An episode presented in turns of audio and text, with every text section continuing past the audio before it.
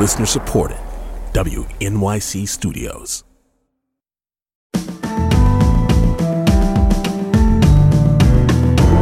From W N Y C Studios, I'm Brian Lehrer. This is my daily politics podcast. It's Thursday, September twenty-eighth. You've been hearing in today's news the general summaries and highlight segments from last night's Republican debate with the presidential hopefuls, minus a certain ninety-one felony indictments guy. All good, that general coverage is important, but we're going to do something different and more specific with the policy focus we try to emphasize here. With Donald Trump meeting with auto workers last night instead of attending the debate, non-union auto workers apparently, and with President Biden walking a U A W picket line this week, and the first few questions at the debate last night about the strike and income inequality, we will focus this segment on the question, who's really supporting the auto workers on their demands and blue-collar economics in general? To set this up, I'll play a few clips, then we'll talk to Jeff Stein, White House economics reporter for the Washington Post, and we'll take your calls. And I only pulled one response from the debate on the topic, because all seven candidates there basically said their own versions of the same thing. Here's the exchange we'll play as representative. Near the beginning of the debate, Fox News moderator Stuart Varney asked Mike Pence this legit question. Together, the C E Os of General Motors, Ford, and Stellantis make three hundred thirty-six times the number of rank and, the uh, member, number of rank and file workers. That's just part of a, walk, a wider income inequality trend in the country. The richest one percent now controls one-fifth of all income. Vice President Pence, last week you said you side with American workers, but you also support how these companies operate. Which is it? So that was the question about income inequality at the auto companies and in the U S generally, and which side uh, Pence is on. And this was the heart of Pence's response. And I got to tell you, while uh, while the union bosses are talking about class warfare and talking about disparity in wages, I, I have to tell you, I really believe what's driving that is Bidenomics has failed. Wages are not keeping up with inflation. Auto workers and all American workers are feeling it, and families are struggling in this economy. And Joe Biden's Green New Deal agenda is good for Beijing and bad for Detroit. We ought to repeal the Green New Deal, get rid of the mandates and subsidies that are driving American gasoline automotive manufacturing into the graveyard. And beyond that also, uh, as President of the United States, I'll be standing with workers all across America. America, and I'll be standing for the right to work of every American to join a union or not join a union as they decide. So there you go. Responding to a question about income inequality, Pence only used the word bosses in connection with the word union. Did you pick that up? He said union bosses. He didn't talk about the boss bosses. Uh, and Pence wrote it off as class warfare, used that term, and centered the right not to join a union as the applause line there at the end in his response. And he argued that President Biden's electric vehicle goals, what he called the Green New Deal, it's not the Green New Deal, but he does have electric vehicle goals, are the real things auto workers should resent, plus inflation, not America's concentration of wealth, which he didn't address at all, even though that was the question. And again, that was representative of all the candidates on stage, I think it's fair to say. We'll ask Jeff Stein if he saw it that way, and also of Trump, who we'll get to. So the contrast that matters here is with President Biden, who did something this week that no president has done before. He walked a picket line with striking workers. And he said this as he addressed the auto workers there through a bullhorn that would have answered Stuart Varney's question in a very different way. Made a lot of sacrifices. You gave up a lot, and the companies were in trouble. But now they're doing incredibly well. And guess what? You should be doing incredibly well, too. It's a simple proposition. It's just about being fair. And folks, stick with it, because you deserve the significant raise you need and other benefits. Joe Biden in Michigan this week. So whoever gets the Republican nomination to be the presidential candidate of the Republican Party and presuming that Joe Biden is the candidate of the Democratic Party, or really just about whatever Democrat or whatever Republican runs next year, that's going to be the contrast. With us now, Jeff Stein, White House economics reporter for The Washington Post. Jeff, thanks for coming on for this. Welcome back to W N Y C. It's always such a pleasure to be on, Brian. Thanks so much. Jeff, first, do you agree with my premise that the Republicans at the debate last night basically all had the same take on the economics of the auto workers' strike as in that Mike Pence clip, or would you like to point out any, any meaningful distinctions?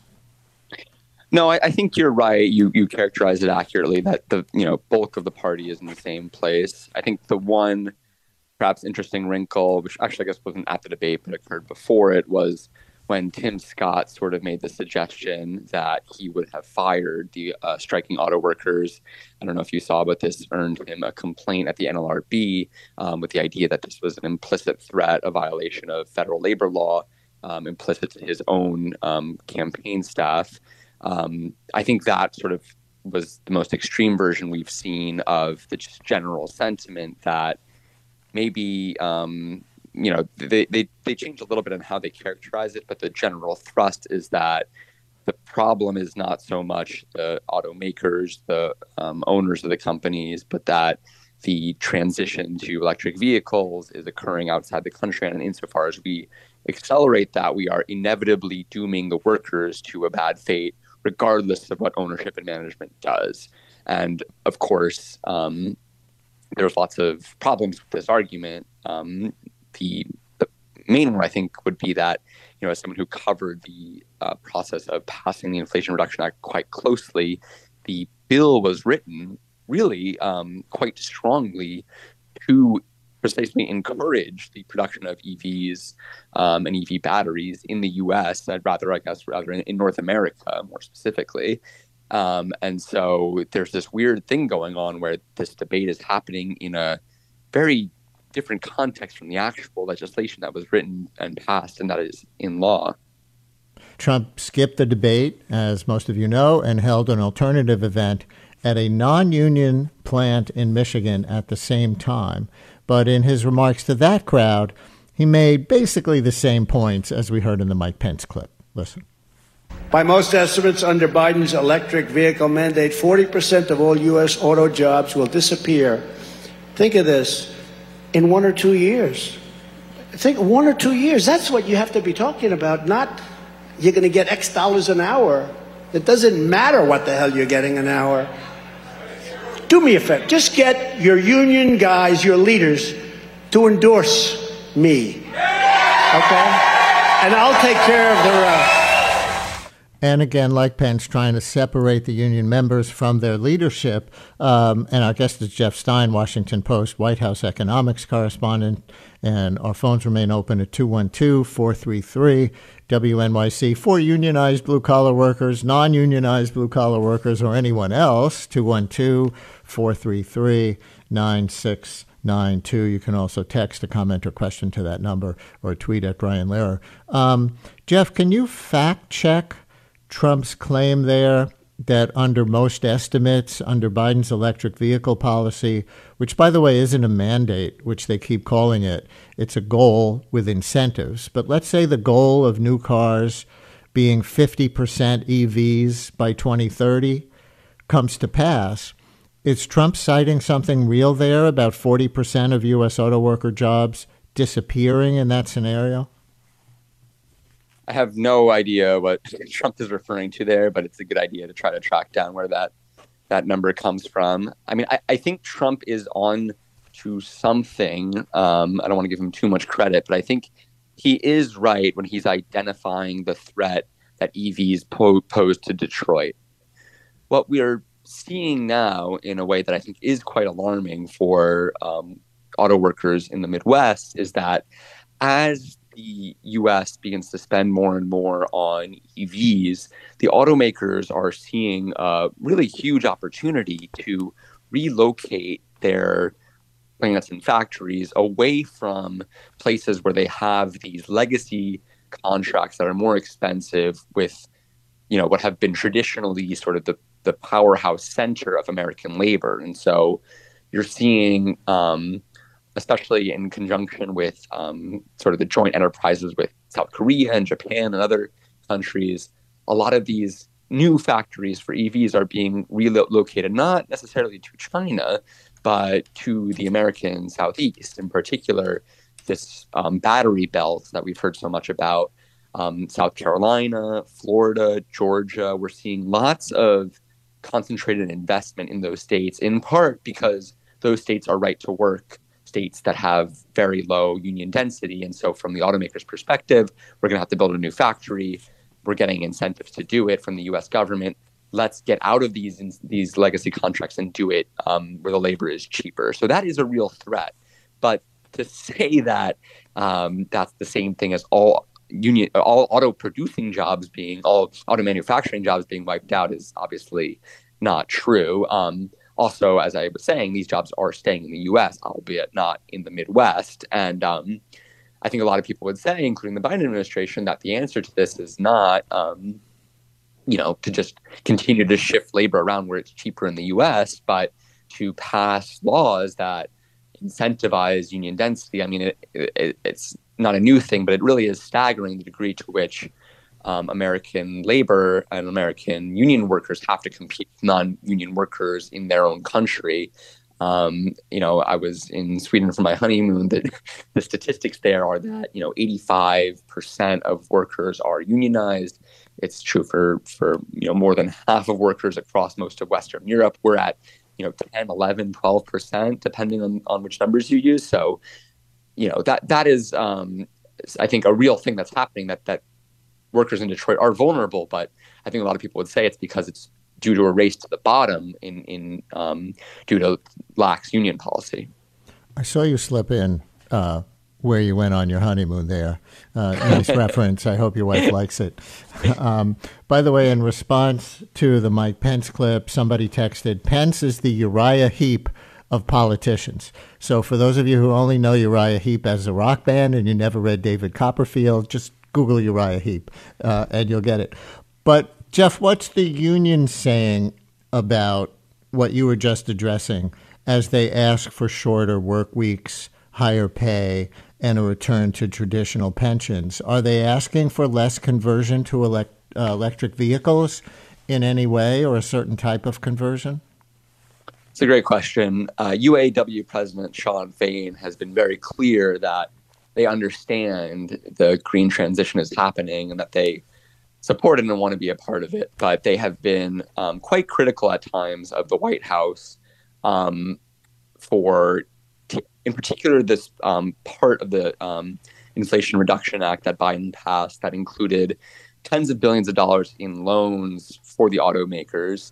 These loans have been going out with really um, essentially no strings attached to labor standards. Um, that might be a little strong, but but very little um, by way of mandating that the grant, that the loans go to companies that hire union workers. And so uh, Shawn Fain and others have been saying, um, what, what it, this is ridiculous. Like, we, the unions that helped elect Biden, and now you're going to turn around and give the automakers billions of dollars and not even make sure that they use that money to hire union workers. And I think, um, to be fair to the White House, they, if you remember, they did not have full control over this legislation. They had a fight tooth and nail with Joe Manchin to approve something that was anything that they could get through Congress. And so, uh, you know, I don't think the White House, and my my reporting, and I, I, I can't confirm this for sure, but my reporting suggests that the White House really wanted to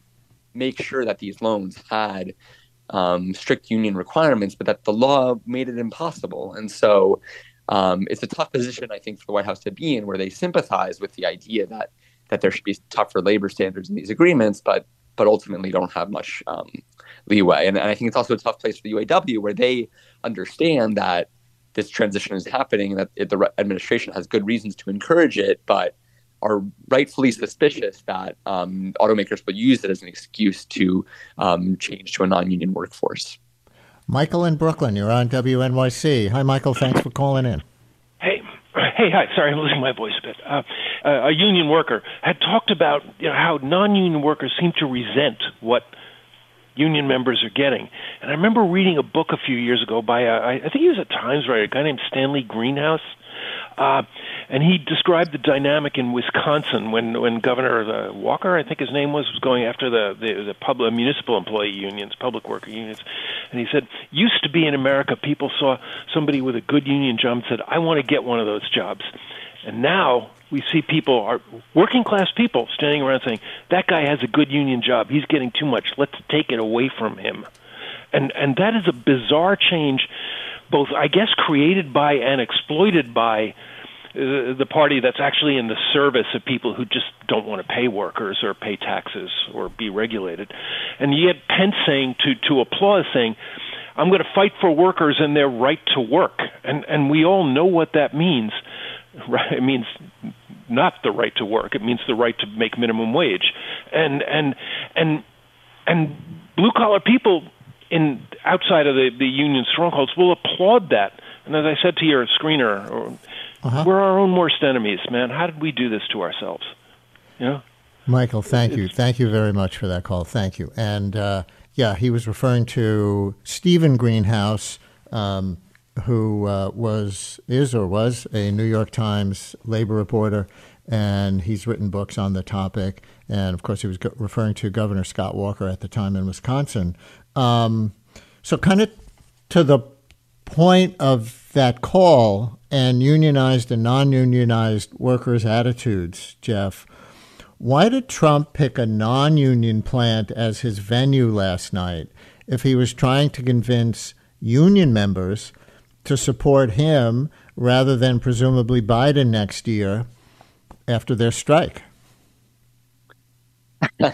I, I think because none of the union plants would have had him. Um, it, it it is this hard thing, I think, for the media, because there is a real thing happening with Trump and blue-collar workers that is different than other Republican candidates, that he did in twenty sixteen and in particular really cut into Democrats' margins with union voters. Um, and so you have to recognize that that that trend happened. And yet at the same time, this idea that Trump is this avatar of blue-collar union workers is so overstated, I think it's fair to say, in the media. And that grain of truth has been so um, internalized by the media that, that often we don't even point out what you're just saying, which is that this was a non-union plant. I saw, not to criticize my colleagues, but there was a lot of coverage that Ally did. Um, I'm, I'm sure they just didn't realize that this was, as you're saying, a non-union plant invited by management as opposed to Biden attending the picket line himself. I mean, the difference is quite clear. I, I think it's also worth pointing out, though, that um, you know, Trump was the first person to to say, I'm going to come to Detroit. I mean, Biden had to sort of scramble and and announce his visit to the picket line after Trump had already said um, that he would be in Detroit. You know, at the time Trump said that, it did seem like a smart move um, politically to show support for auto workers generally. But then the fact that it turned out to be at a non-union plant at the invitation of management while Biden went to the picket line himself, it's maybe less flattering of a comparison than Trump initially hoped for. Yeah. Well, the basic demographics of U A W members are, from what I've read, not as white and male as they used to be, but still mostly white and male. The union leadership leans more Democrat, as we've been discussing. Do you know how that particular rank and file voted in twenty sixteen or twenty twenty for president? That's a good question. I'm, I'm not sure the U A W's numbers. Um, I know, though, that Michigan, you know, has a much more diverse set of U A W workers. There are some states, you know, Indiana, they have a heavy presence. Ohio, that, it's my understanding, it's a much wider, um, more conservative um, set of U A W um, union members. Um, yeah, but I, I don't know the exact numbers of U A W workers who voted for Trump. Listener tweets regarding unions: when the private sector no longer can access the benefits of the public union sector, that is pensions, forever health benefits, the private sector claims the public union sector gets paid too much and receives too many benefits, which the private sector must pay for, tweets listener Phoebe, making a similar point to one of our earlier callers. Um, but it's, uh, it's, I don't know, I'm curious how much you think that political dynamic is in play. It goes back to, you know, the Scott Walker, Wisconsin thing from a decade ago that the previous caller cited.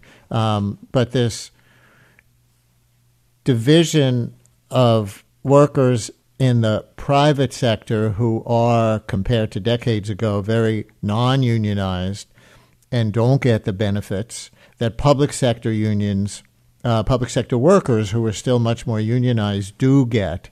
Uh, I'm curious if you see, as a White House reporter, Biden trying to address that directly, uh, or either party trying to exploit or highlight that in their twenty twenty-four politics?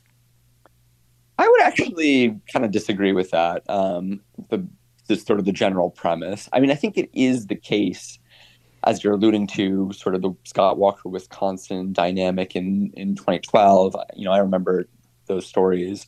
But the key thing, I think, here is that unions are much, much, much more popular than they were then. Um, we're seeing, uh, even as Biden is unpopular, even as Democrats are unpopular, even as, um, you know, there's some um, criticisms of the Biden economic policy that are that seem to be widely shared. Um, the approval rating for unions is at like a eighty year or something like that high, according to Gallup. And we're seeing actually quite a bit of solidarity, um, I think it's fair to say, from um, non-union workers towards the efforts at Starbucks, the efforts at Amazon, and really all over the country. And I think it's a kind of a hopeful moment for, for labor, because that story, at least in the polling, doesn't doesn't really seem to be the case. And I, I think uh-huh. this is why... Great point. Yeah, no, I appreciate that. I, I think this is why Trump, despite sort of a policy record that was incredibly hostile to organized labor, I mean, at, at almost every juncture, Trump sided with corporate America over labor unions on, on the National Labor Relations Board, on judicial appointments, on legislative priorities. Despite all that, Trump, I think, kind of recognizes he has like enough political instinct to see that um, just being like unions are bad is not something you can do anymore, because seventy-five or eighty percent of the country now says that they support unions. I know you got to go. We got to go, too. Is there going to be a government shutdown? Do you make predictions? uh, I wouldn't bet on anything I say. I thought there was going to be a debt ceiling crisis. That was not the case. Um, but I really think there's going to be a shutdown. I just don't see any way out of it. But I've been wrong before and will be wrong again. So, you know, that shutdown, if it comes, will be this Sunday. That's when the new fiscal year starts for the federal government, October first. Obviously, we're going to cover it tomorrow, last-minute negotiations, uh, Monday to see what happened over the weekend and what the status is at that point, and on from there if necessary. Jeff Stein, White House economics reporter for The Washington Post. Thanks so much. Really appreciate it. Love being on. Thanks, Brian. Anytime.